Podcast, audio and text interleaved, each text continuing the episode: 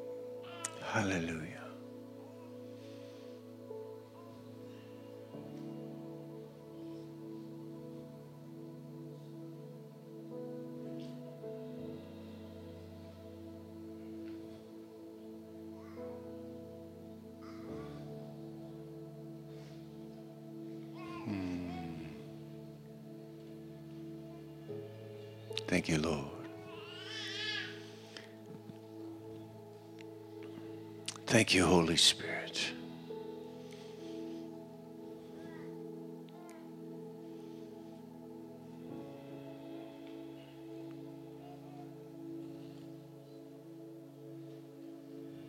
Hallelujah. Don't get antsy. The Spirit of God says we're almost done. He's dealing with somebody, He's about done. They're listening, He's working.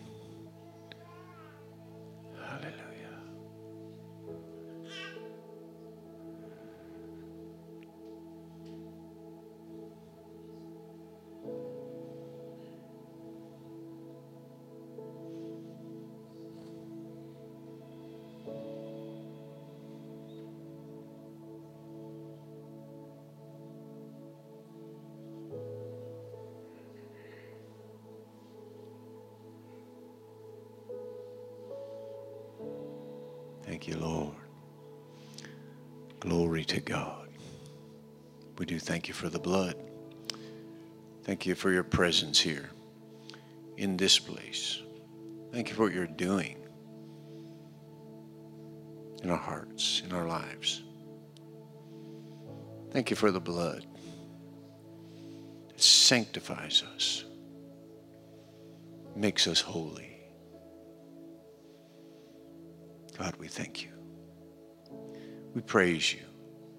We look to lift you up tonight, Jesus. We come and we testify of what you have done, we want to bring honor to you. The faith might stir in this room. Because what you've done once in your death, your burial, your resurrection, your ascension, you did for every single person. So as we testify of that which you have done, faith stirs in our hearts. That What you did for one, you'll do for another. You'll embolden us to testify of your glory. So we desire that you be glorified you be magnified. So we acknowledge all that you have done in our lives. We do give you glory, we give you honor, we give you praise, Jesus. Hallelujah. Glory to God. Hallelujah. Praise the Lord. Good evening, church. How are you? Hallelujah. Praise the Lord. Hallelujah. Why don't you just be seated right now?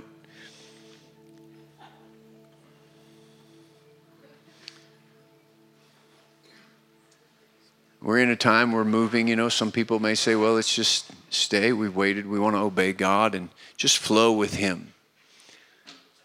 You know, sometimes when you start to talk to somebody, share things intimately, that conversation comes to an end, and then you go on about the next step.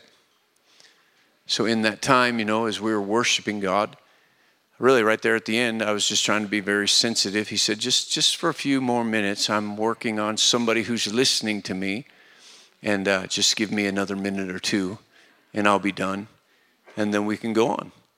Amen. So I don't know who that was, but we gave you just that extra time for God to finish. And as God was moving, you know, Isaiah says, and we talked about this at the end of, uh, well, a year ago now, that those who wait on the Lord will renew their strength. And it doesn't just mean waiting like we're waiting on God, but as we were there in the presence of God, that waiting means intertwining. It takes time.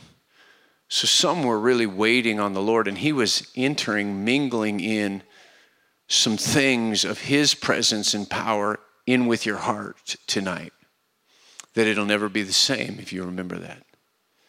And even as we're in this place and we're sitting here, you know, the psalmist said it's so wonderful to worship in the beauty of holiness. And certainly we know that God is holy. But in an atmosphere like that, really doesn't matter where you've been, what you've been doing. The essence of the cleansing blood of Jesus just washes everything away. And it's just so beautiful because we're not standing there going, Well, I can't worship right now. I have all this mess. No, it's all like lifted and it's holy. The presence is holy, the presence is clean right? Just being in the presence is clean. So we take that time, amen, and we're learning, and somebody I think said practicing the presence. So there are going to be th- times when things come, you're just going to, even at home, have to get in your prayer closet. Say, all right, we're just going to start worshiping and usher in that same place. There'll be times when you're with somebody and it's just going to be a difficult time, you're going to say, let's just take time to worship God. And He's going to come in. He's just going to start washing stuff clean. We want to experience this because, again, it's something to come together in it, and we will, and, and some of that revival, but we're going to take it with us. And there's going to be people who are going to be, ah, this is what I've done, and I don't know. And we're going to be able to say, you know what, let's just take a moment here, and we're going to know how to usher that in and that same presence and that same cleanness and that same holiness is going to come over. It's just going to be beautiful, right? Holiness isn't about a women wearing a bun and no makeup, long dresses. Holiness is about how pure God is and how the blood of Jesus purifies, cleanses, makes us whole. And there's something in that holiness. Amen that really, uh, uh, well, it'll rock your world. Amen. And it'll change your want to. You just get in and get into that cleanness for a while, then step back out into the world and go, yeah, and uh, praise the Lord. Amen. And so it's just a wonderful place. Hallelujah. Just a wonderful, wonderful place to be. It's a wonderful time to be with y'all. Amen. Praise the Lord. So we uh, have just a couple things to do. It's all right for everybody who's still soaking. Just go ahead and soak. It'll be all right if we go on to the next step, you know. And uh, I believe God will be all right with that because we're going to share some testimony. We're going to do some things and, and, give glory to God and what He's doing. Amen. But uh, first of all, um, I, I have this wonderful sweatshirt on, and uh, Alan comes up with stuff that is ever awe inspiring uh, to Pastor Tasha about shirts. And so come up here for a moment and uh, explain the sweatshirt. And so it goes along with testifying and making a statement. Okay. Well, it says, say restore, and it has this scripture on it. It's Psalm 83. It says, Restore us, O God, cause your face to shine, and we shall be saved. And so Amen. And so I just thought, you know, Alan had brought up the scripture in Isaiah about say restore. You know, everybody is talking about what is gone wrong, but who will say restore? And that was just such a word that hit my heart. And so I thought, you know what, we just need a reminder every now and then. We need a reminder when we're out, when things are are looking bad or looking discouraging, we need a reminder. And what do we say? When we say restore, what do we say? Well, this is a good one. Restore us, O God. Cause your face to shine, and we shall be saved. Amen. Cause your face to shine. Lord, turn this situation around. God, restore us. So I just put these together say restore, and this scripture's on it. So we have them in our bookstore if you want one. Praise the Lord. Amen. So they just got in the bookstore today, so you can get uh, one of these in the bookstore. And uh, it'll be a great conversation piece for you to declare what God is doing uh, in your life, in our life, as we are testifying of the restoration of Jesus. Amen. If you weren't here uh, this morning or weren't prepared with your local church tithes and offerings, I want to give you an opportunity to give. Make it out a check, make it out to New Creation Church. If you can buy cash or debit or credit card, uh, raise your hand. The ushers will give you an envelope. We're always so thankful uh, for your giving and uh, your generosity, and uh, great things are happening. Praise the Lord. Are you all leaving? I thought they were testifying.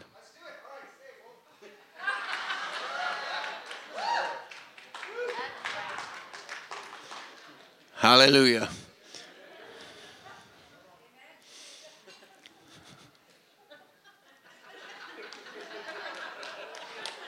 Hallelujah. Praise the Lord. It just caught me by surprise because he asked me this morning if they were testifying. I said, well, sure, they could testify. Amen. Praise the Lord. All right, why don't we go ahead and pass those buckets? Just go ahead. We call it blessed in Jesus' name. Hallelujah. And so I got a couple of uh, scriptures and the Word of God, and I love this. Um, just sometimes comes up in, in my daily praise and confession the 103rd Psalm.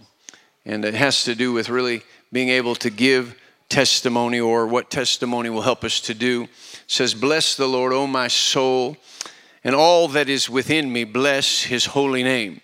Bless the Lord, O my soul, and forget not, forget not all of his benefits. The one who forgives all your iniquities. Somebody say, All my iniquities who heals all your diseases, who redeems your life from destruction, who crowns you with loving kindness and tender mercies, who satisfies your mouth with good things, so that your youth is renewed like the eagles. Praise the Lord. There's something in what you say that renews your youth. Hallelujah. Praise the Lord. And so it's a great time. Uh, testimony is a great time to remember and to praise God for all of His benefits. Amen. And uh, what if He did it for you, He'll do it uh, for somebody else. And so we're going to take just a few moments because the youth have their meeting. And so, uh, which one of y'all? They had encounter as well as they were in uh, the meeting last night with uh, Jim Hockaday. And so, um, who's going to give a testimony? Don't everybody move at once. All right. Hannah, Hannah, Bobana. Praise the Lord. All right. Mine's a little bit, it was before encounter, but it was about encounter. So I had a friend, a new friend, that went to a basketball game with me because I didn't want to go alone and all my friends play. And they were like, come and support. And I was like, sure. So she came with me. And we got to talking, and she was telling me a little bit about her life. And she's currently going through a court case with family, and a lot of stuff is happening right now. She starts crying. And I tell her, I was like, okay, she's grew up around church, been around a little church in Parachute that I go to on Wednesday nights. And she was talking to me. I was like, okay, this might sound crazy, but I have this event coming up. It's in two weeks. Talk to your mom. You need to be there. She was like, okay. I was like, I'm, I'm gonna sound crazy, but you need to be there. Like right now, I feel like you need to be there. So she's crying. She gets out. She's like, I'll talk to my mom. So when, as soon as she got out of the car, while I was driving, so like for those of you that don't know, Parachute's downtown. I live up in Battlement, so there's a little bit of a drive before I get home. And I just started praying, God, please get her there. She needs to be there. She needs to be there. Next thing I know, I'm crying, I'm screaming, I'm speaking in tongues. I'm at my house. in it's like a seven minute drive. I don't remember the drive at all. I don't remember the drive at all. But the entire time I was just I just remember praying in tongues and praying in tongues that she needed to be there, she had to be there. That and I was screaming at the devil, get your hands off of her, get out of her mind, get away from her anxiety. Now, her mom is very protective, part of what has happened. And she's always been one of those parents that just needs a little extra time, you know, you want to hang out a week's notice, something like that. I got home and I looked at my phone as soon as I parked, and I had a text that said, Sign me up. She said yes. And we signed her up, we paid for her, we got her there, and it was just amazing. She had an amazing experience, and God changed her life that night. So.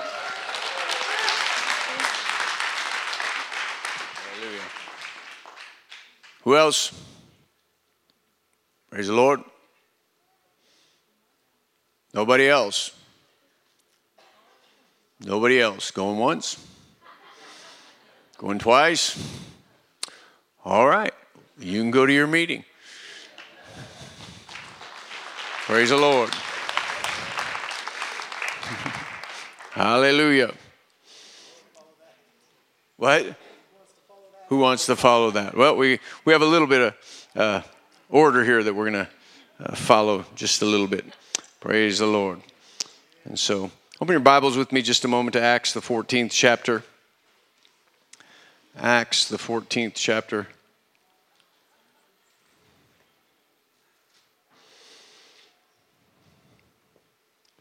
Praise the Lord.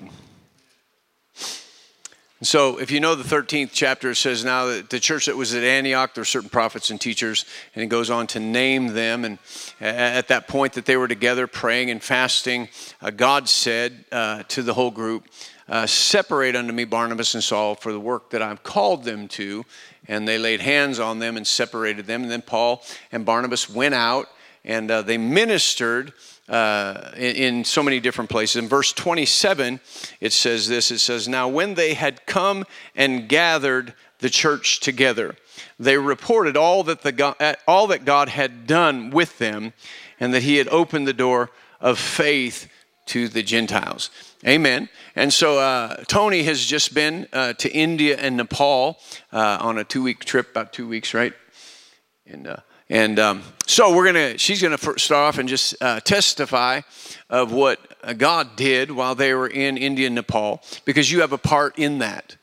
Uh, we sow into that. You have a, a vital part in that. So to know when uh, we send out missionaries, send out teams, that uh, it's not just them out there, you're a part you're part of the fruit that takes place. And so it's good for you to know that God is doing something uh, really through you, through your prayers, through your giving, through uh, the linking of the church. And so even that, they came back, gathered the church together to say, You all sent us out, and this is what God is doing as a result of that. Then when Tony's done, uh, you see all of these things right here. Tony's going to finish.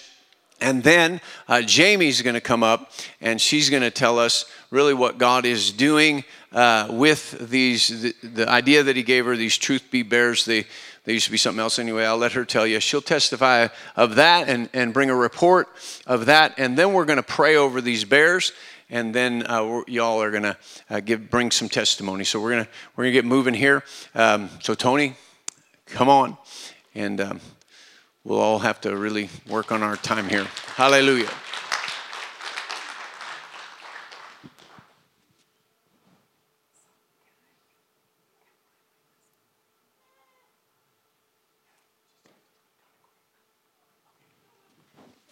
I was asking him if I could combine my testimony with my report. And he said I could if I do it quick, and I'm, I'm an expert at doing stuff quick. So, because it's the church's 31st anniversary, or Pastor Mark's 31st anniversary, um, it reminded me of, of part of my testimony almost 31 years ago. Um, pastor Mark had just become our pastor, and um, I had been in the church five years. And, you know, I woke up one morning and my husband, who was 44 years old, had gone to heaven. He had a heart attack suddenly. And of course, I called Pastor Mark and he came over and it was quite a shocking thing. I had children from age four to age 21. And I remember that day, you know, feeling like uh, we're gonna die. You know, like I, I don't know what we're gonna do. It's it, we're I'm powerless and we're hopeless. But you know, because of being in a church like this, because of being under a pastor who had taught me the word, because of being surrounded by a family, you know, God began to put that call in me. And so that's what led to 25 years on the mission field, which to me, doing things I never thought I would do or I ever thought I could do. And, you know, it's, I wanted to testify that because it's the faithful, it's the fruit of Pastor Mark and Tasha, it's faithfulness for saying yes, we would pastor the church, the, the, the faith of taking somebody who uh, was all shook up like that, like we were, and shepherding us through that situation and, and growing and, and building.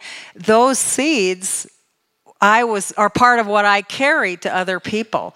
And so going back to Nepal um, after three years being having meetings where we had graduates come you know i just can't explain to you how going up and seeing somebody coming up and hugging me and oh you can, sometimes you can't even remember their names because we have over 900 graduates and i told them to wear name tags but they didn't but you know it didn't matter if i knew their name i knew them and just seeing the fruit of what was sown growing and going on and seeing people like this was a particular graduates meeting. So like i told the team that was with me these these aren't just average people. These are people that have committed to the word committed to the spirit been faithful to follow god are ministering in different places or affecting other people. And so being able to see that faithful seeds that were planted in me now are being planted in others who are planting them in others. And i just wanted to share that because you guys we all we all have a story and we all have a call and we all have um, seeds that have been planted in us that are, are we're responsible to plant into others. And so yeah it was an exciting time. We had uh, meetings in india meetings in nepal but mostly it was great just to see um, and hear and i'm and i got some my team working on some film testimonies just to be able to see graduates that came up to me and said you know we're married now. They they got married and i'm like oh you really are? And yeah you know all the stuff that we learned pastors coming and saying like your your people uh, in our church have done this this and that. And so the word of god goes on the faith of faithfulness of God goes on as we're faithful. But thank you guys for being a part of it, and you've always been a part of it. In fact, it wouldn't even be happening. It, it, it, my life would have never gone the way it went if it wouldn't have been for Pastor Mark just teaching me and being patient. And we all have a testimony like that, right? So anyway, thank you, Pastor Mark and Tasha. And my fruit is your our fruit. all of our fruit, and there's so much more to come. Amen. So.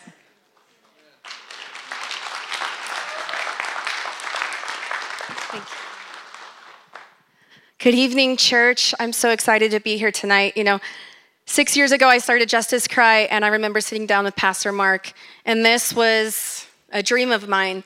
I lost a baby at five months, and through that, that's why I started Justice Cry, because I decided the devil would repay me. And I said a hundred thousand times, I know it says seven, but I said, You will repay me back for the life you took. And that's what you're seeing here. And you all are a part of that. Uh, something Pastor Mark said this morning about uh, um, it's such an honor. I think you said the greatest honor to pastor this church, and that's how I feel about Justice Cry. Is I am so honored with the testimonies I receive on a daily basis of where these bears are going and what they're doing in people's lives. It's the life of God that changes situations. I don't need to know where this bear is going to and specifically pray for that thing.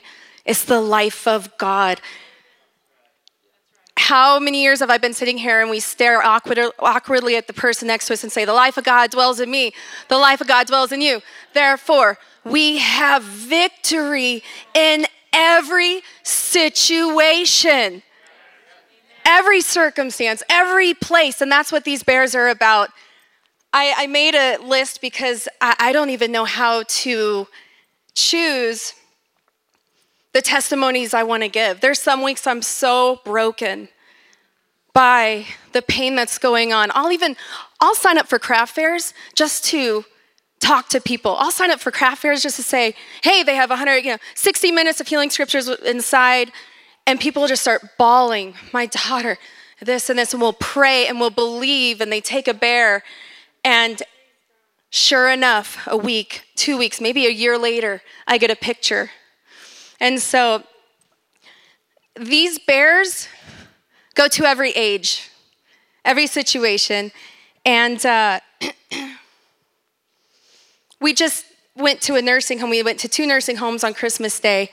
And uh, one, of the, one testimony from that day, I'll never forget. We went into this, this woman's room. She's in a wheelchair, unresponsive, completely unresponsive. We put the bear next to her ear. She pops up and screams, This bear just told me I'm healed. This bear just told me I'm healed. Hallelujah, Jesus Christ, this bear. And I mean, completely changed, completely different from when we walked in. I will never forget that moment. Completely dormant, unresponsive. We said, "Hey, you wanna, you wanna, you want a bear? You want a bear?"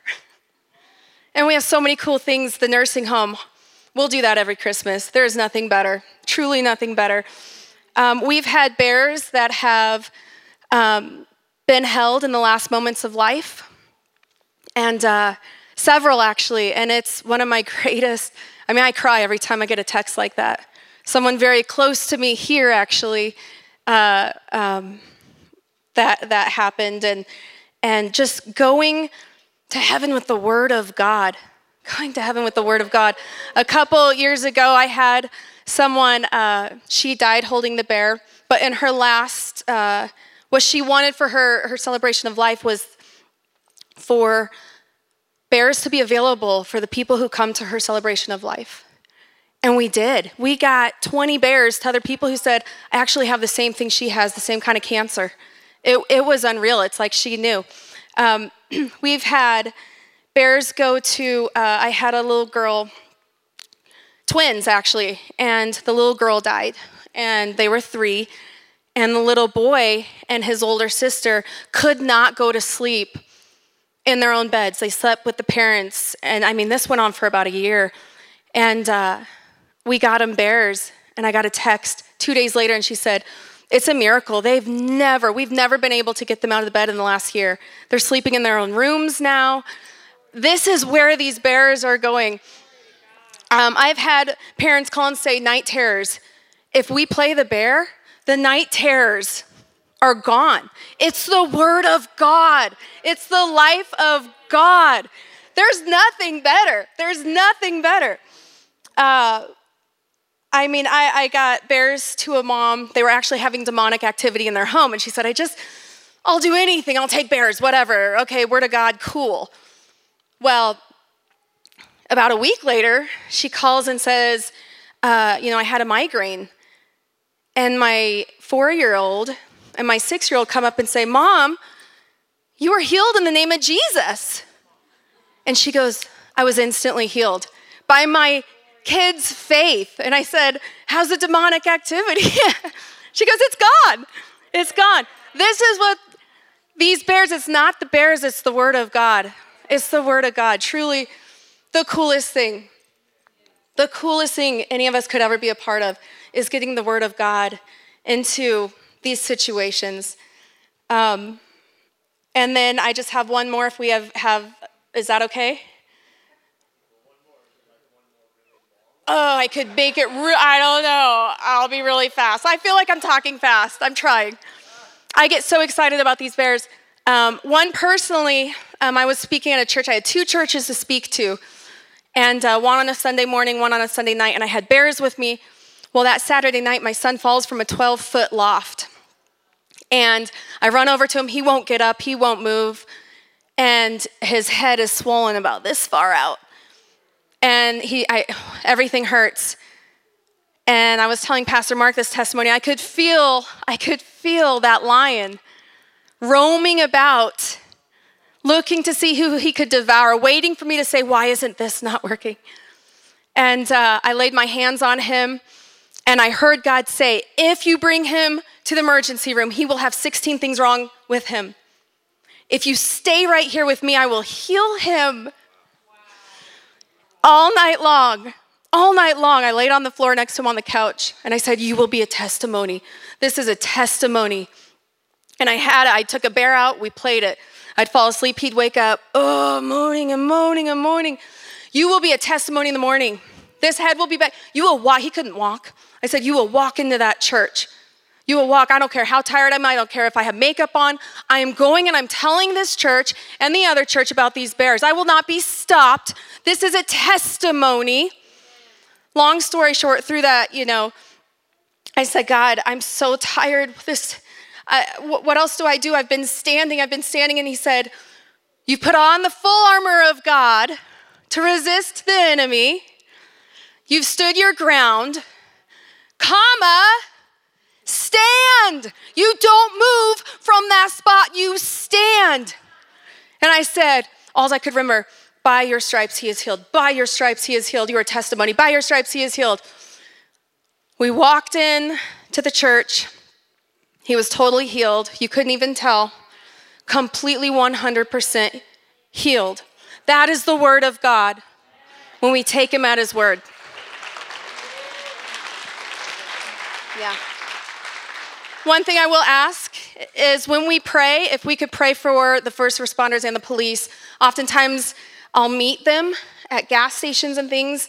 And just in the past week, two of them said, This is the worst abuse case I've ever seen. I cried all weekend. And so they're dealing with horrendous things. Amen. Praise the Lord.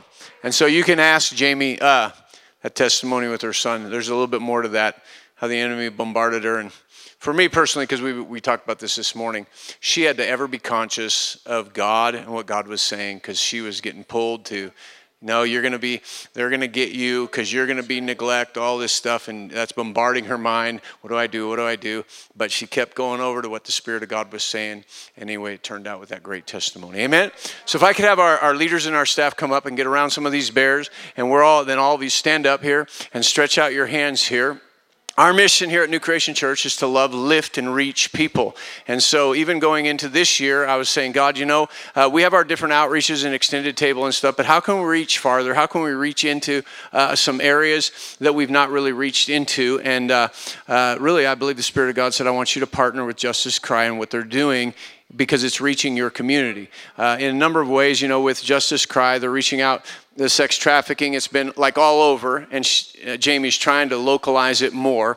But right here this is local. This is things that are happening right here. When our, our first responders get called out about all kinds of situations uh, this is going into their lives. And so we're reaching out. There's just other things that you're going to hear about that we're, we're partnering with where people are really reaching out and it's part of what we're doing as the mission of the church. And so uh, i just tell you that so that as we're praying for over these bears the anointing uh, to be just trapped in these bears when it goes they're already with, anointed with the word but also with the anointing of the spirit of god that just when they make contact, man, that anointing goes in. The healing power goes in, word and spirit in this. Amen? And so, even as she hands those off to the first responders, and they don't know, anointing on it makes contact with them. And even as they're, they're reaching out to say, I want to give this to this child or this family, uh, in their heart, there's an anointing that's helping them, that's, that's working with them, that's strengthening them. All right? So let's pray. Father, we just thank you right now in the name of the Lord Jesus Christ of Nazareth. We lay hands on these bears right now, Father. We just thank you and we command the anointing of the Spirit of God to flow into each and every one of these bears as we lay hands on them, as we as a church agree, Father, that it saturates, even as those claws that were taken from uh, Paul's body uh, was brought and healing came to their bodies and spirits left them. And as Jamie's testified, so many are dealing with demonic spirits haunting, taunting, uh, uh, uh, really uh, harassing, and even inflicting punishment and pain upon them. And so we thank you by the anointing of the Spirit of God making contact with these bears. There will be an anointing that breaks yokes of bondages. Demons and demon spirits will have to flee, and the Word of God will begin to saturate and go into their heart. And when the anointing comes and breaks the yoke, the Word will be poured in to solidify and cause them to be steady steadfast in their healing, in their restoration, and in their freedom. So we thank you, Lord, as the Spirit comes to bring deliverance and to bring healing, even so the Word will work together as the Spirit and the Word agree. And there will be a totality of healing, a totality of deliverance and freedom come to each and every one who comes in contact with these bears. We thank you, Lord, as you have called those to give their life and to go out every day, those first responders who are responding to these situations and traumatic situations that they view with their eyes, that they touch with their hands, they experience with their bodies in holding these children and experiencing the, the, the, trauma that takes place, God. We thank you for the Holy Spirit of God as they come in contact, even with these bears, as Jamie ministers to them, that the anointing will come over them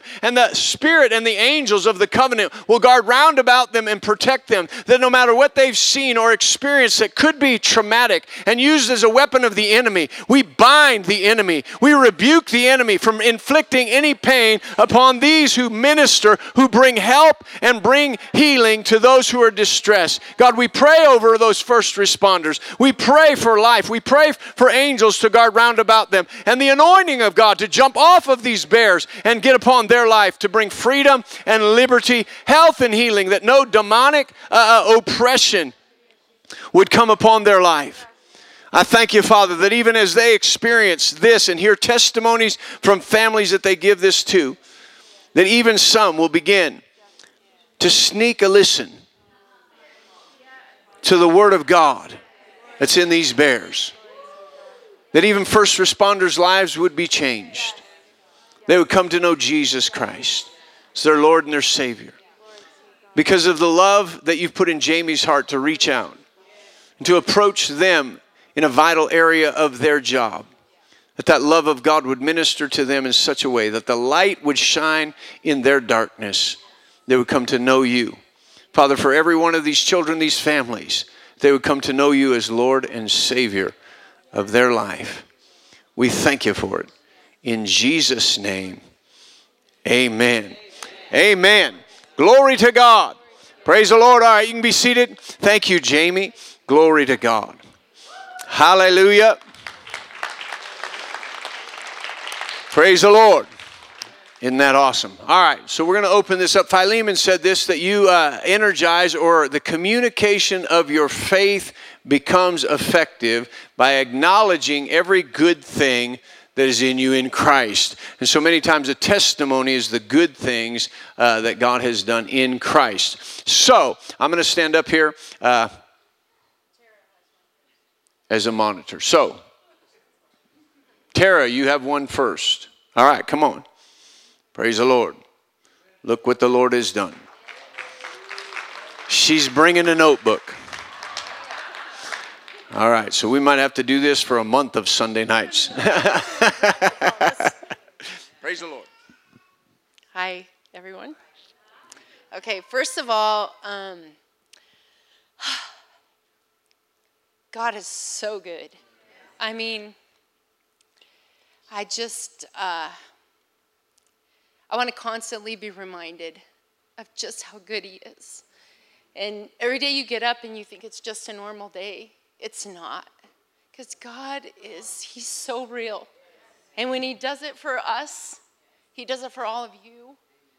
And I guess I personally, and Chad and I together, and my dad, we have to thank our church family. You guys have stood by us, text messages and prayers, and it's just so awesome to have a church family.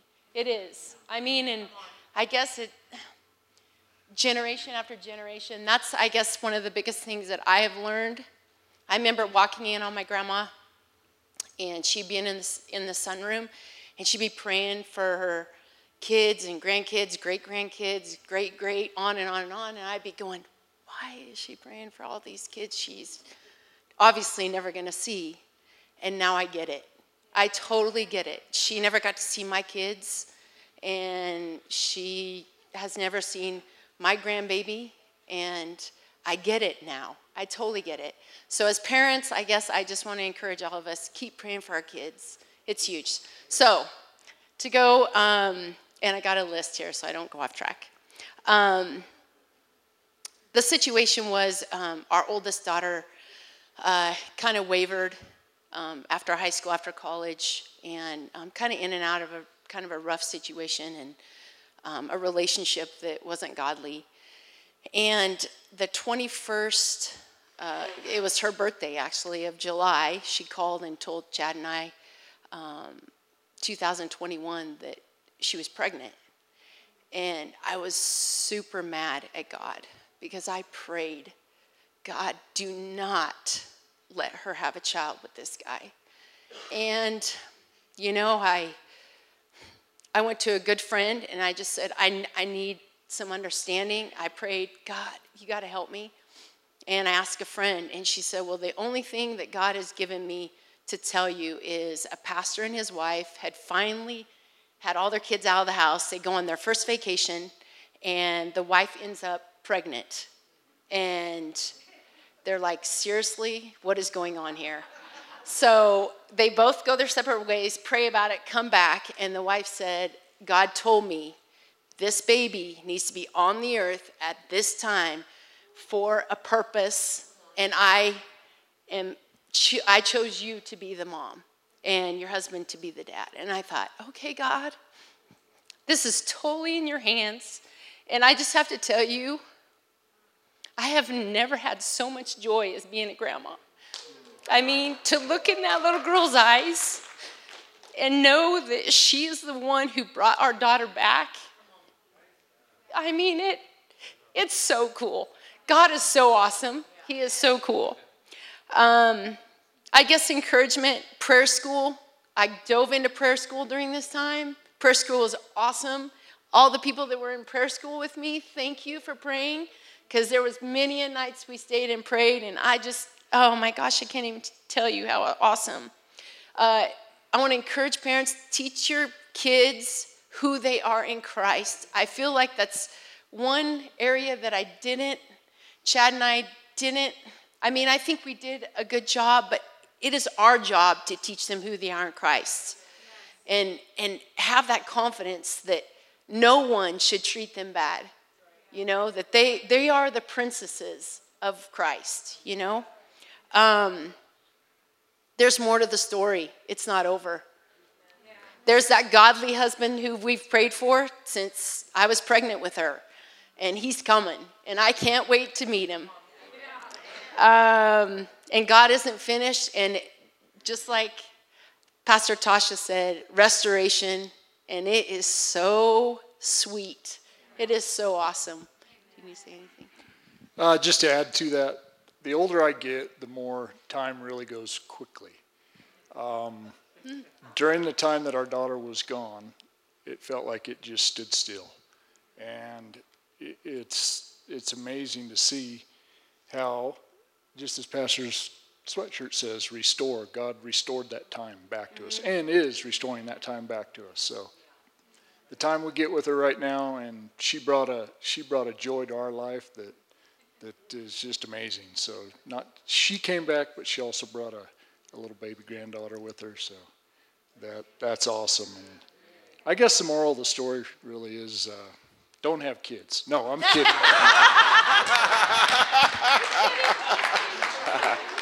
Praise the Lord.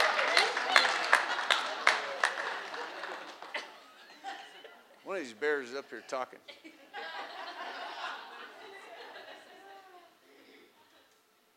I guess this was one of my bears. Well, where are you?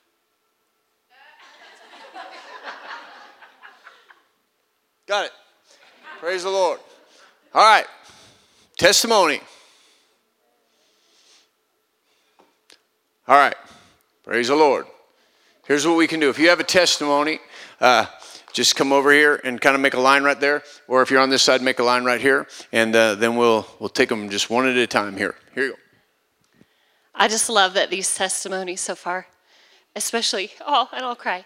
Um, be, it being the anniversary of you guys taking the church, how much it's about the body. So so is mine. Um, um, nine years ago, I was diagnosed with MS. And just before um, I was diagnosed, I actually had been having relapses and I'd had an uh, an MRI. I had lots of MRIs, but I finally had the one that showed where the lesions were in my spine. And um, it was a Friday that I had the MRI, and I pored over it.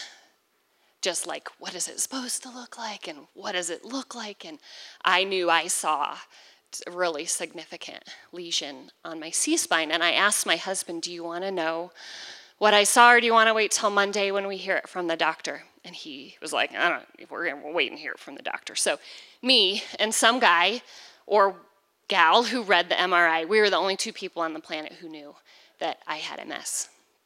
Um, we came to church on Sunday morning, and Connie Berglund was just sitting behind me in church, and Pastor Mark was praying over prayer class. And um, there was nothing more spectacular than that, except that Connie came up to me after the church service, and she said to me, okay, maybe this is totally weird, but I was sitting behind you, and when Pastor Mark was praying over prayer class, I saw the anointing on the back of your neck. And I was like, what? I mean, you just don't know, right? Because um, I have an MS lesion on my C spine. So um, that was awesome. I mean, it was so beautiful that God came to me in that moment and talked to me about, yeah, well, let's talk about what my testimony is, right? Um, which report are you going to believe? Um, for seven years, I believed that report that I had MS. I did what the doctors told me to do. I walked, I, I just, I did what, where my faith was at, you know. Um, I'd gone to this church for probably 15 years up to that point, and um, I just knew, I knew in my heart that if I was gonna survive MS, I mean, it seems like such a big diagnosis then, it doesn't seem like that to me now. Um, I knew that I had to be really careful what I listened to and what words that I heard. And so, over the process of seven years, um, I was just really humble with God about where my faith was at and just made sure that I was listening to Him and obeying Him every step of the way. And there just there came a point where I knew um, I had to stop taking the drug that I was on. Um, it was just something that he convicted me of, and um, I knew what it was and what it was made of, and I knew that I just needed to stop. And I tell you what, those words that Connie Berglund spoke to me, those were the words that I did warfare with. When I was on my knees, I, which thing was I going to believe? Um, and the drug was supposed to be, you know, when you get off of it, um, it was supposed to have a wicked backlash that your immune system just totally revs, and then you end up with with more lesions. And so I just, you know, you, sometimes you just take a giant step out and just believe God. And um, it's been two years, two and a half years since I stopped taking that drug. And I have any symptom that I had of MS is gone. Any, I, I don't even, I mean, it just occurred to me recently, Jonathan and I were talking about it I mean, even though that I'm, I mean, I was just in obedience. I can't, I don't know that I, I felt like it was a slow burn of faith. It wasn't like this huge moment. It was just the one step at a time of obedience and just keep obeying. And um, I just recently, with Jonathan and I were talking about it, that I just recently stopped talking about having MS or feeling like it, that it belonged to me at all. So, praise God.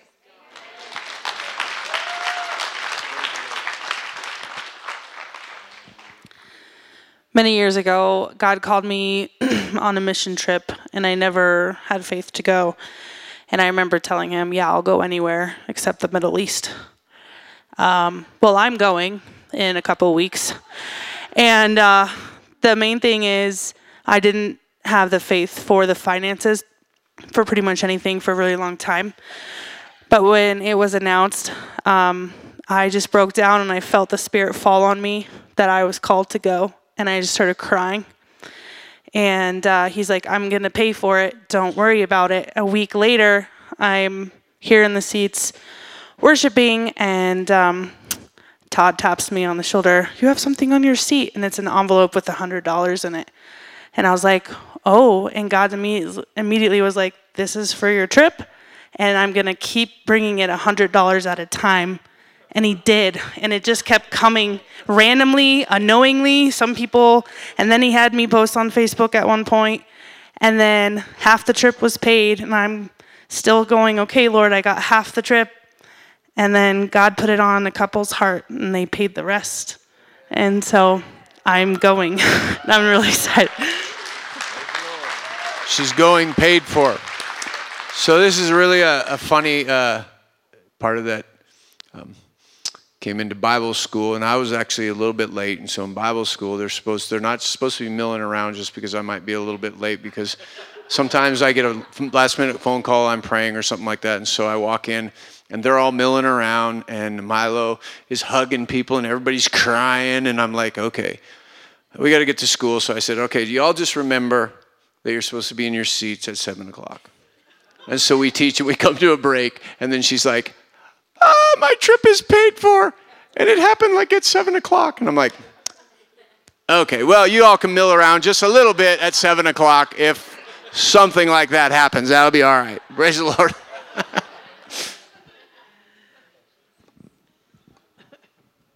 Well, I have a couple of them. Actually, I have a lot of them, but I'm just going to share the ones that have happened to me recently. As you all know, I fell and broke my ankle, and that was a year and three months ago. And uh, it just didn't seem to want to heal right or anything. And I just, I said, God, you know, I know that you're the healer, and I'm just going to stand in faith. And I went to the doctor, and uh, because the swelling wasn't going down very well, and he said, Well, it's just going to take two years. And I said, I don't agree. I said, I am not going to believe that. And I went home, and then I came last Sunday. and Jim Hockett uh, called us up. So I came up, and guess who started walking across? And I have no cane. It's at home. Praise the Lord. And then he said something about sharing your blessings. And somebody got uh, prayed for for their bones in their ankle. And as we were getting ready to leave, I walked over and I said, I want some. And they are still cracking a little, but not anywhere near like they were before. And my other testimony here was when, oh, how many weeks ago? It's been maybe a couple, a month and a half. And Pastor was getting ready to preach, and he said, Okay, who's got a problem with their right arm? Well, ever since that I had the broken ankle, I've had to use walkers, canes, wheelchairs, everything. So it pretty much ruined my right shoulder. And I went to the doctor. He said, Well, it looks like you've got a torn rotor cuff. I said, Okay. I'm going home and pray. So I went home and prayed and everything, and it's very painful. And pastor said, somebody has a problem with their right shoulder. And I'm sitting over there, and he walked over there and laid his hands on it. Well, I had a doctor's appointment the next day. I have no torn rotor cuff anymore.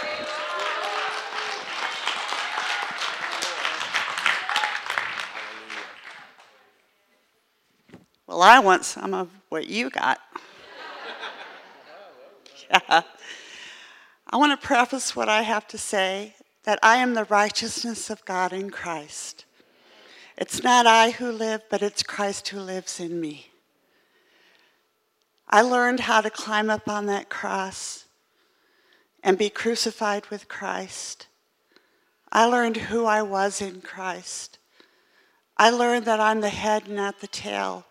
I'm above and not beneath. My family is extremely dark. I was assaulted in 2000. I've had 23 surgeries. Everything is replaced. I'm pretty much bionic. Most of the women have died of cancer or have cancer. My sister passed last year. I've had my mammogram every year and most of them have double mastectomies and had it in their 40s, and I'll be 65 in June. And I thought, praise the Lord, hallelujah. At least I'm great, you know? No cancer. No cancer. Praise you, Jesus. I had a bad mammo come back this year, and it was suspicious. And I went in and had a second mammo. And he told me, well, it's not really presenting like cancer. We could come back in six months and revisit it. And because of the family history, I said, no, I want it out now. Whatever it is, I want it gone. I want it out. Take it out of me. And so we did a biopsy. I went through surgery. They put me under. They took it out. I have a four inch scar. And I was waiting for the doctor. I think it was on a Friday, a Thursday or a Friday, I can't remember now. But I was waiting on the doctor, and someone mentioned on Facebook, well, you know, you can go to the portal and see your reports pretty much before the, you have your doctor's appointment. I went, oh, okay. So I went to the portal. And this is what it said. And I guess I should preface this as well by saying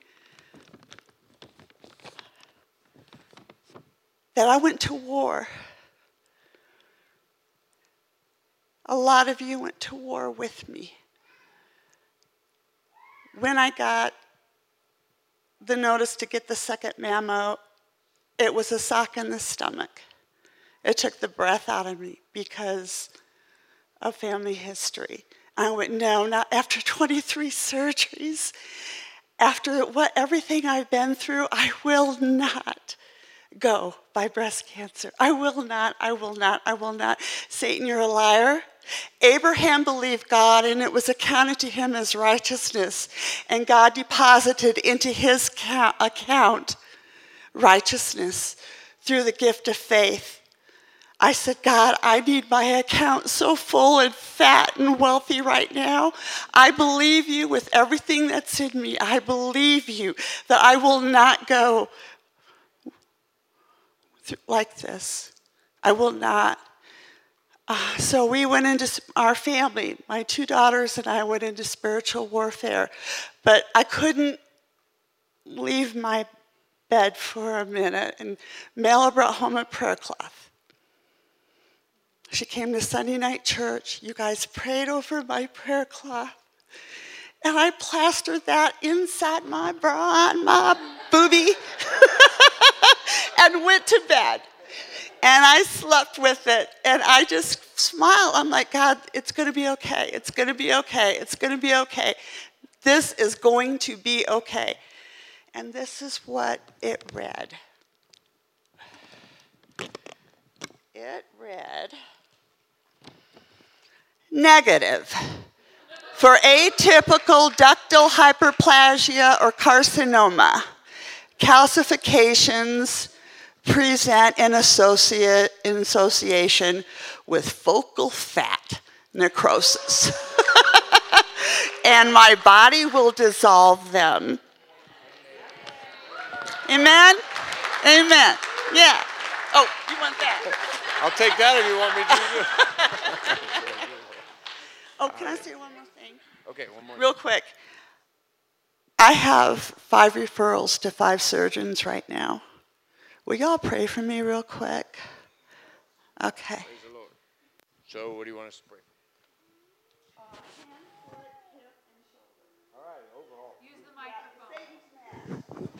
All right, overhaul. Praise the Lord. Stand up, stretch your hands out here. Judy, come on. Jonathan, come on. She said she wanted some of that. Amen. Let her have some of that. Glory to God. Father, we thank you right now in the name of the Lord Jesus Christ of Nazareth. We thank you that by Jesus' stripes we are healed. We thank you. We release anointing into her body right now. Thank you, Lord, from the top of her head, to the soles of her feet to the tip of her toes, God, every fiber of her being. We thank you, Lord. We thank you. Ah, just like you're no respecter of persons, you're no respecter of sickness or disease. And so, Father, what you've done for others, what you've done in her body already, uh, God, we thank you that you are doing to bring about a healing, but I thank you also a cure. God, that there's a supernatural cure working in her. That it's not from here to there or that thing or this thing added, brought back again, but I thank you a healing and a cure in her body. Thank you, Lord. Thank you, Lord. 100% whole. In Jesus' name.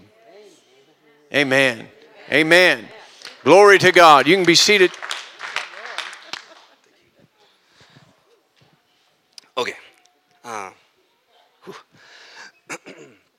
so, uh, 2019, I broke my foot. I didn't think it was that big of a, a deal uh, until I went to a specialist, found out that I broke the, the talus bone um, and uh, joint fluid was pouring into there. I had no cartilage left.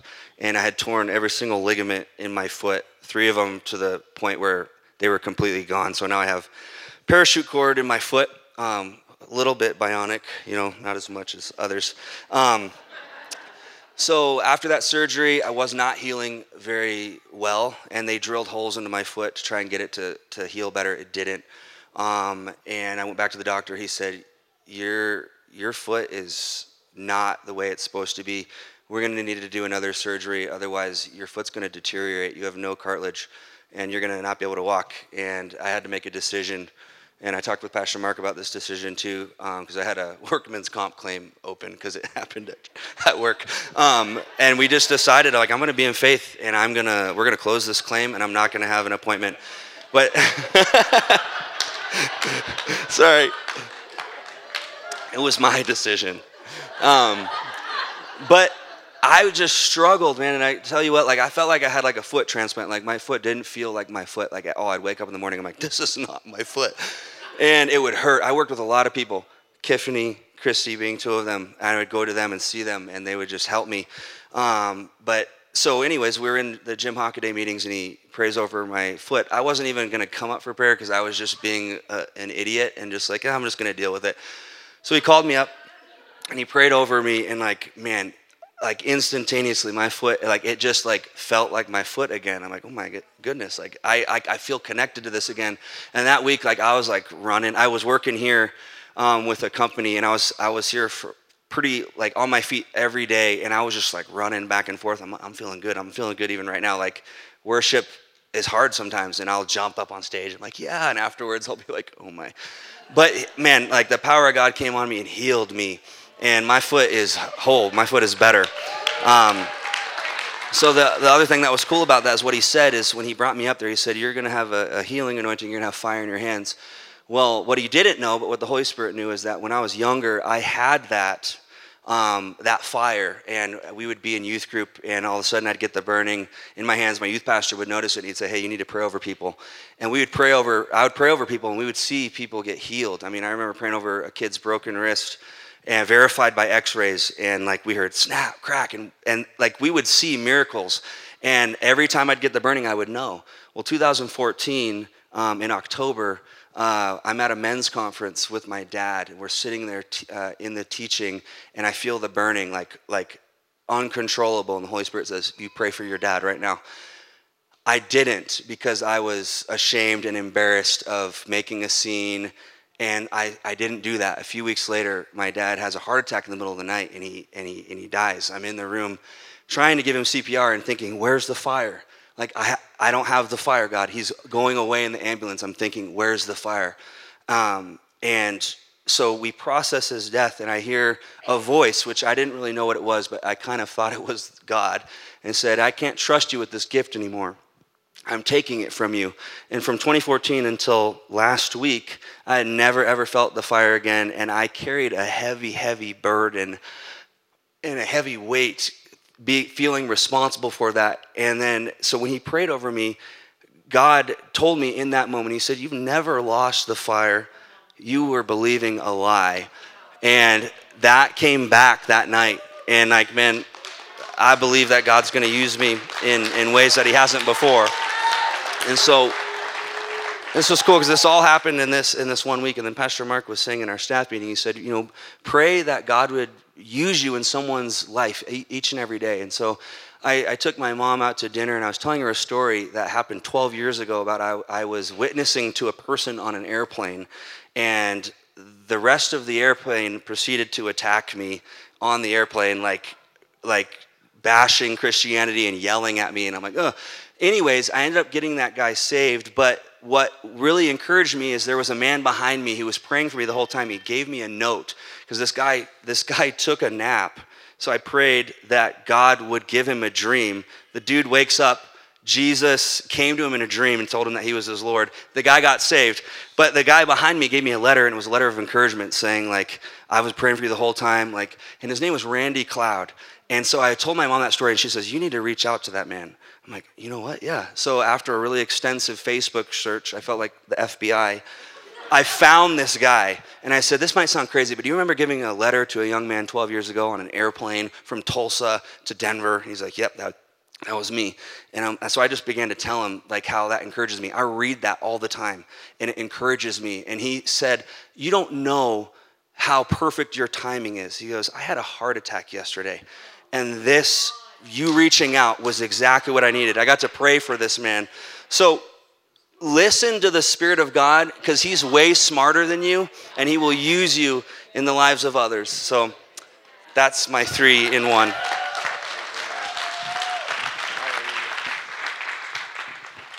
It was beautiful seeing that all over you last week, Jonathan, especially after a few years of working with you. Um, my name's Tiffany. Um, in October, the 1st of October, um, we went down to Phoenix. My middle daughter got married for the second time, and my husband was so gracious to pay for the whole thing. And so we went down and took care of her. And after the wedding, you know, set up, take down all the kids, and everybody's there. We're at a VRBO and we're on the lake. And I decided I wanted like no people for a little bit. Walked down to the edge of the lake, and there was a paddle boat down there, and I'm like, I'm just gonna paddle out in the middle of the lake. Well, okay, it's not really a lake lake, they're gross, right?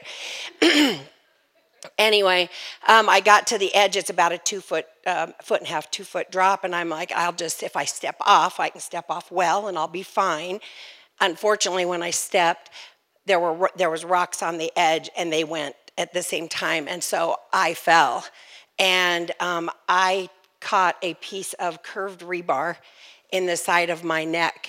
And mind you, I've worked in chiropractic for over 40 years and body work and in healthcare and at the hospital. So when I heard a snap, I know what that means. And it's usually your neck's broken. And all I wanted to do was get out of the gross, stinky water. My neck's not broken and with what I heard, I knew that that's, that, that was the probable outcome, most likely outcome. And so, yeah, cool. And I'm here. And, uh, and I wanted to share a testimony from Rylan. He's in Phoenix, and um, that's our grandson that we've raised. And, you know, we took a kid that we found a couple of times just driving around the streets of Glenwood when we didn't know where he was with his mom and, and sitting on a bench. I don't know if, I hope none of you ever have that feeling as a as a parent grandparent. It's it's horrible and heart wrenching. But anyway, we've walked with that boy his whole life, and uh, not this last year, but the year before, he had so many attacks um, with head injuries. Three that were significant. One that I figured um, he almost hit an abutment coming back on the road from Junction one night, and I thought for sure that I, that it, I mean, if we went back and looked at it, that he would have been dead if he'd hit the abutment or critically injured. Anyway, there he is in Phoenix doing the work of God. He's got young men calling him. He is ministering to them in word. He's meeting with them. He's part of a young men's group where he ministers to them and they minister to him too. He's strong in the faith. Woo! Is he strong in the faith? Reminds me a lot of you, Jonathan. And it's just such a blessing to be able to stand here and say that for a young man that would have been on the streets with guns in their back pockets and and who even knows what else. But he is a fire for God, and it's a beautiful thing. Amen.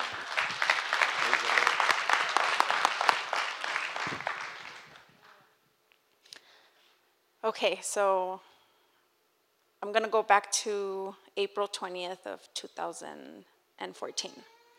Um, I had been in drug addiction for 10 years. And my husband and I know each other since we were 14 years old. Um, we went to church because my mom kept telling me, You know who's the only one who could save you? And I'm like, Me and him are not in good terms right now. so um, that day, I, I decided to just give her what she wanted, just to kind of shut her up. and um, I went to church, and they did an altar call. Uh, I had been struggling, like I said, with drug addiction for 10 years. Tried to do it on my own, tried to get clean for my son, tried to get clean for my mom. Um, I've had a rough childhood, so I, there was a lot of trauma. Um, but I couldn't do it. My mom took me to many therapists, and nothing worked. And so um, I had gone to church before that, and I've, I had heard the word, and I had invited Jesus into my heart. But what I didn't realize is that there's an enemy that comes against us. And so when I got saved the first time, it felt like things got worse. So I kind of got really mad at God. And I was like, okay, well, you're not going to help. So I turned my back. And the day that I showed up to church was Resurrection Sunday of 2014. Um, I told my mom, like, okay, this is, I'm just gonna go one time. I don't want you to talk to me about it anymore. Just don't mention it. This is the one time you get, and that's it. Um, my husband and I walk into the church, and the pastor says, I want you guys to turn to Luke 15, the prodigal son. Sorry. I knew in that moment that he was speaking to me. So, as soon as they did the altar care or the altar call, I was the first one up, right? I was like, I'm, I'm there. Um, I came to, I went up to the altar and I said to God, okay, like if you're real, if you really love me the way that they say that you do, take this away from me.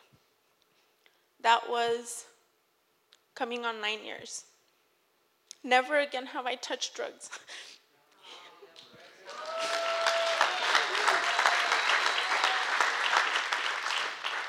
he took it in that instant, and everybody that I was angry at, everybody that had hurt me, everybody, every resentment, I felt the love of God just pour on me. And I forgave everybody. I just let everything go, right? And I was I was healed. So we got baptized on Pentecost, which I didn't, that's a whole different testimony, but I didn't know what Pentecost was. Um, the next week, we got married. We drove to Colorado, not knowing where we we're coming. Little did I know that I was coming to an amazing church that was, it's my family away from home. So I just want to thank my pastors because our pastors, because they're amazing. And, um, and now my husband and I run a Celebrate Recovery, and we, we work with people in addiction. And um, we started our ministry. We work with, I also have a past with homelessness, so um, my heart is for the broken. And so we work with people in homelessness, in addiction, and just this past week, we took a trip to New Mexico because we got a call from the jail where we were inmates last time, and, like 10 years ago. And um, we did a training. So, with that, I feel like it was just an open door to start ministering into the jails.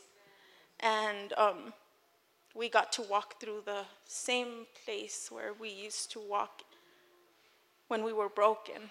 And now we get to go and take the word. And it's all because of our pastors, because they, they equip us. I always tell them, I thank you guys because you guys feed us and you guys fill us up, and it overflows to everybody around us, our children and the, the people that we meet. So um, that's my testimony.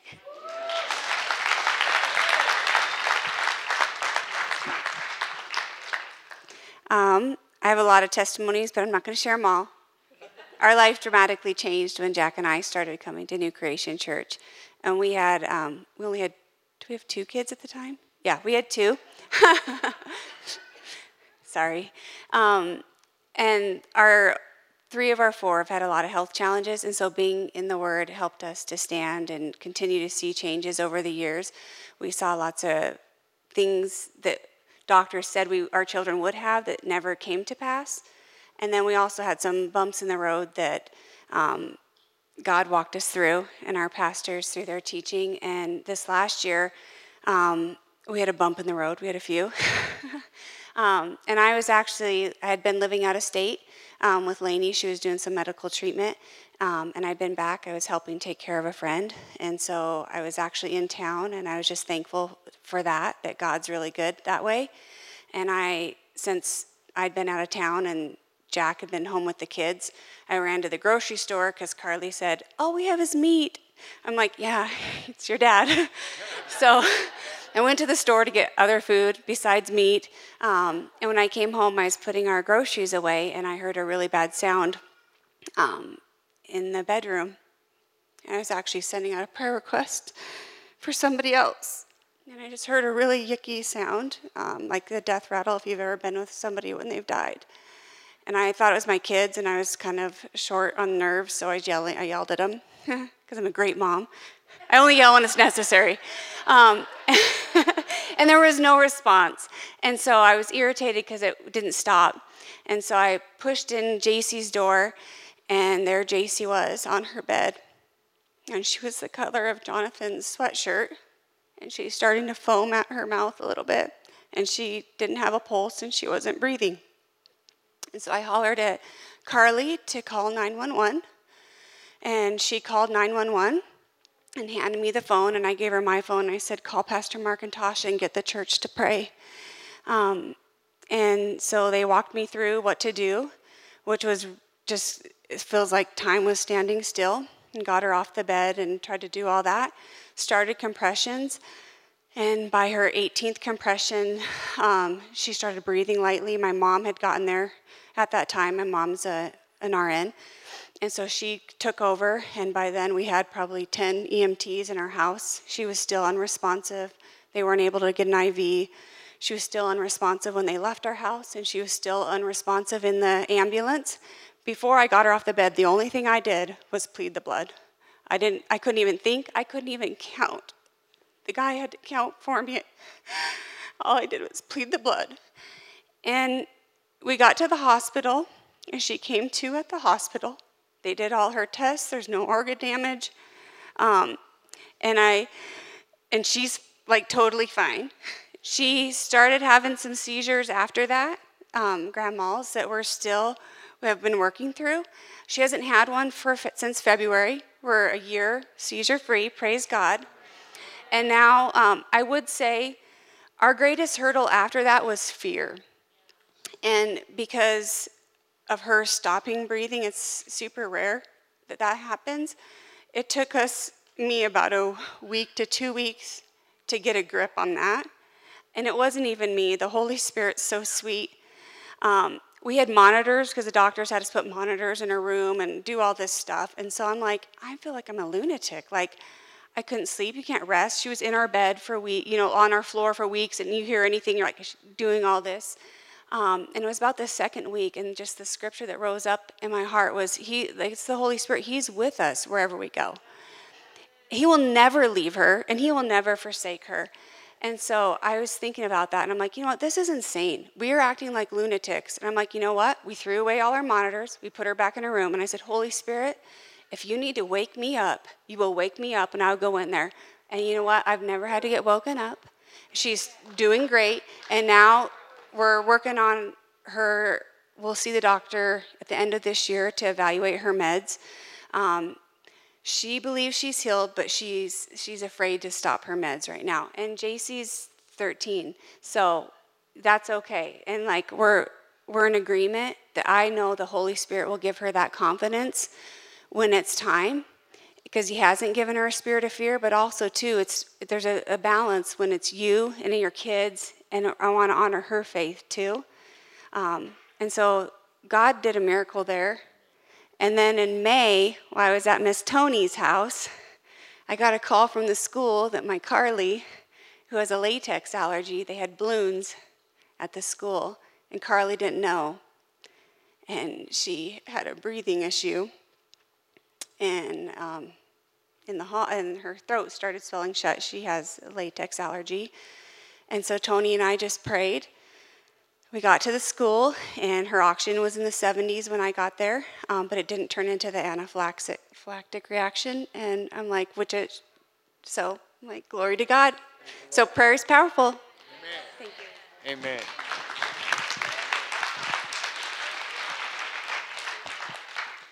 Okay, so um, thanks, Paige. Um, I kind of found out tonight was testimony night, and someone already came up to me and said, Are you going to give your testimony? And I was like, No. And then Paige said, Aren't you going to get up and do your testimony suddenly? And then I got that welling up, and I'm like, Oh, great, here we go. I have to get up. So I have a ton of them. Um, I mean, first of all, I have to say yes, thanks to Pastor Mark and Tasha for your faithfulness because I came to know the Lord here, and it's been the best decision of my life. And it's the greatest love story that I could ever have. Um, but the entire, like, 10 years that I came here before I left for a short time in Grand Junction and came back, I was in a horrific marriage, and it was walking with God and the Savior every day. And so many people surrounded me, and I didn't know a lot what was going on, but um, what I'm going to get to is that really my testimony around my husband today. Um, years had passed after we had, we, my husband and I, my ex-husband and I had split, um, and I was following the Lord faithfully, and I honestly had believed a lie that there was no one out there for me. And He started working with my heart, and um, he said, Well, what if, what if I have someone for you? And I was like, Okay. Um, so I just remember that night that I just said, Fine, you know what? If you do, you bring him because I'll be open, but I'm not looking. Like, I'm good being single. like, this is a good thing for me.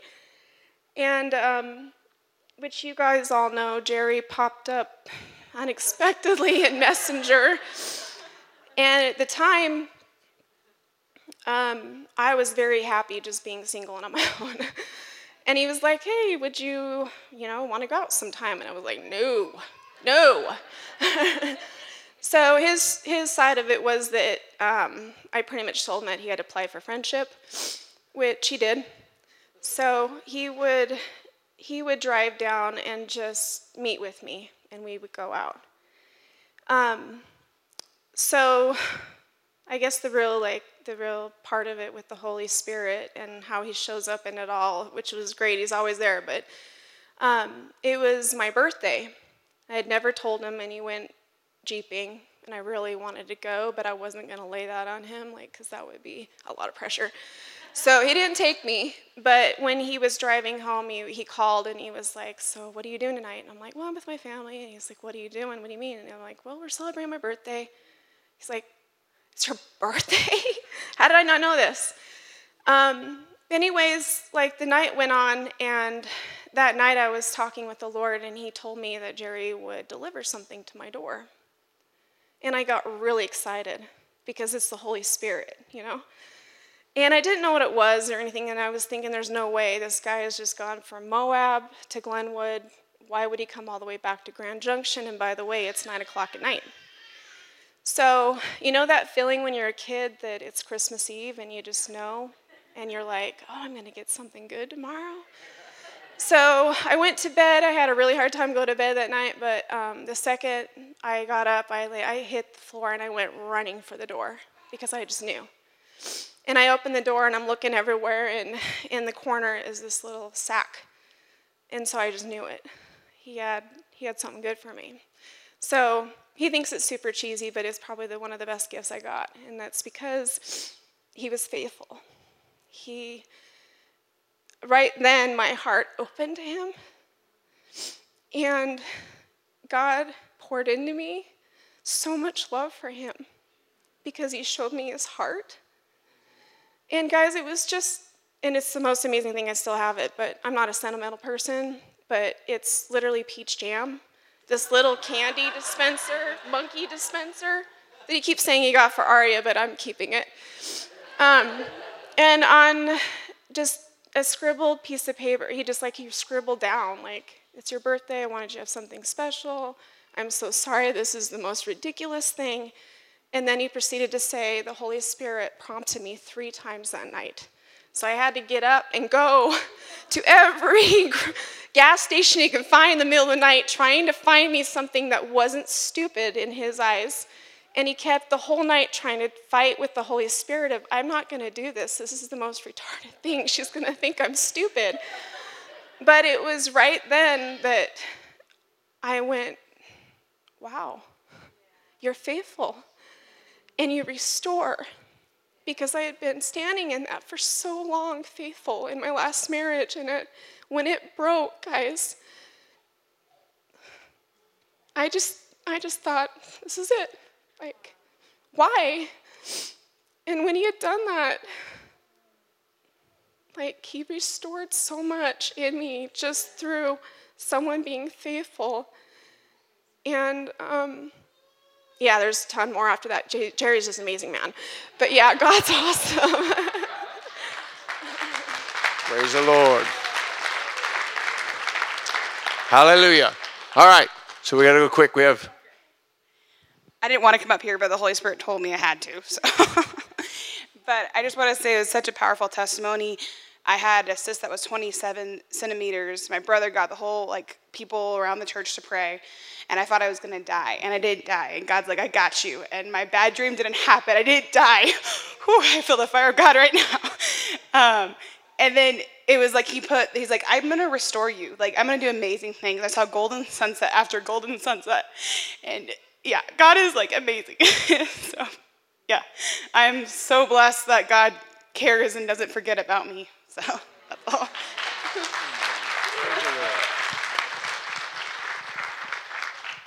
So, um, for a good amount of time now, I've had some really questioning like heart issues, and I had no idea where they came from because I'm 20 years old. I shouldn't be dealing with anything with my heart.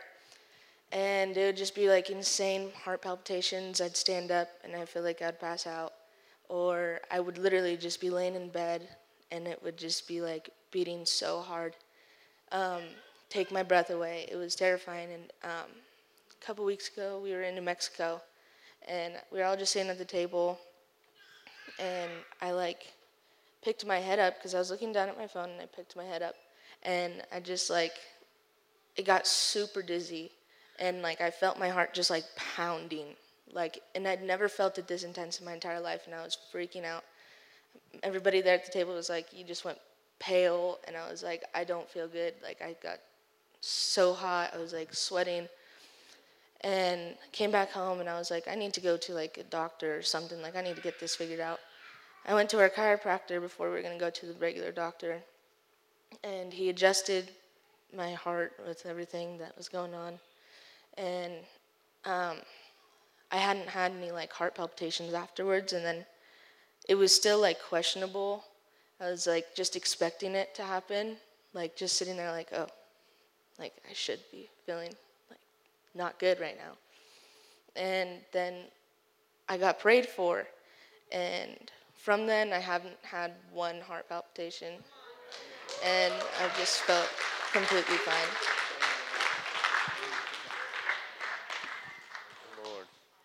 Hallelujah. Praise the Lord. I know there's more testimonies. I want to thank you all. That was a lot of testimonies and you all kept it brief and you honored the other person who had a testimony. And so I know all of you could have gone on longer because God's just done so many awesome things. But I appreciate you keeping it short and concise. Uh, and again, for every parent here, listen to me closely. When you go to pick up your children, rave over the children's workers. thank them, thank them, thank them, thank them, uh, because we're about 40 minutes over time and they are watching and ministering to your kids. So don't just go pick them up and grab them. Make sure you tell them, thank you. Thank you for doing that. Uh, you know, uh, praise the Lord with what God did at the beginning, where we could just worship Him in uh, His holy presence, to acknowledging all the good things that He's done. And if you're sitting here going, man, I wish God would do something for me, just know that for every person who said that, whether it was uh, something God did emotionally, physically, uh, in a situation in their life with their family, whatever it was, if, he, if that's what you're looking for and say, will God do that for me? He absolutely will, because if He did it for one, He'll do it for all. We want to glorify God in that. So why don't you stand up?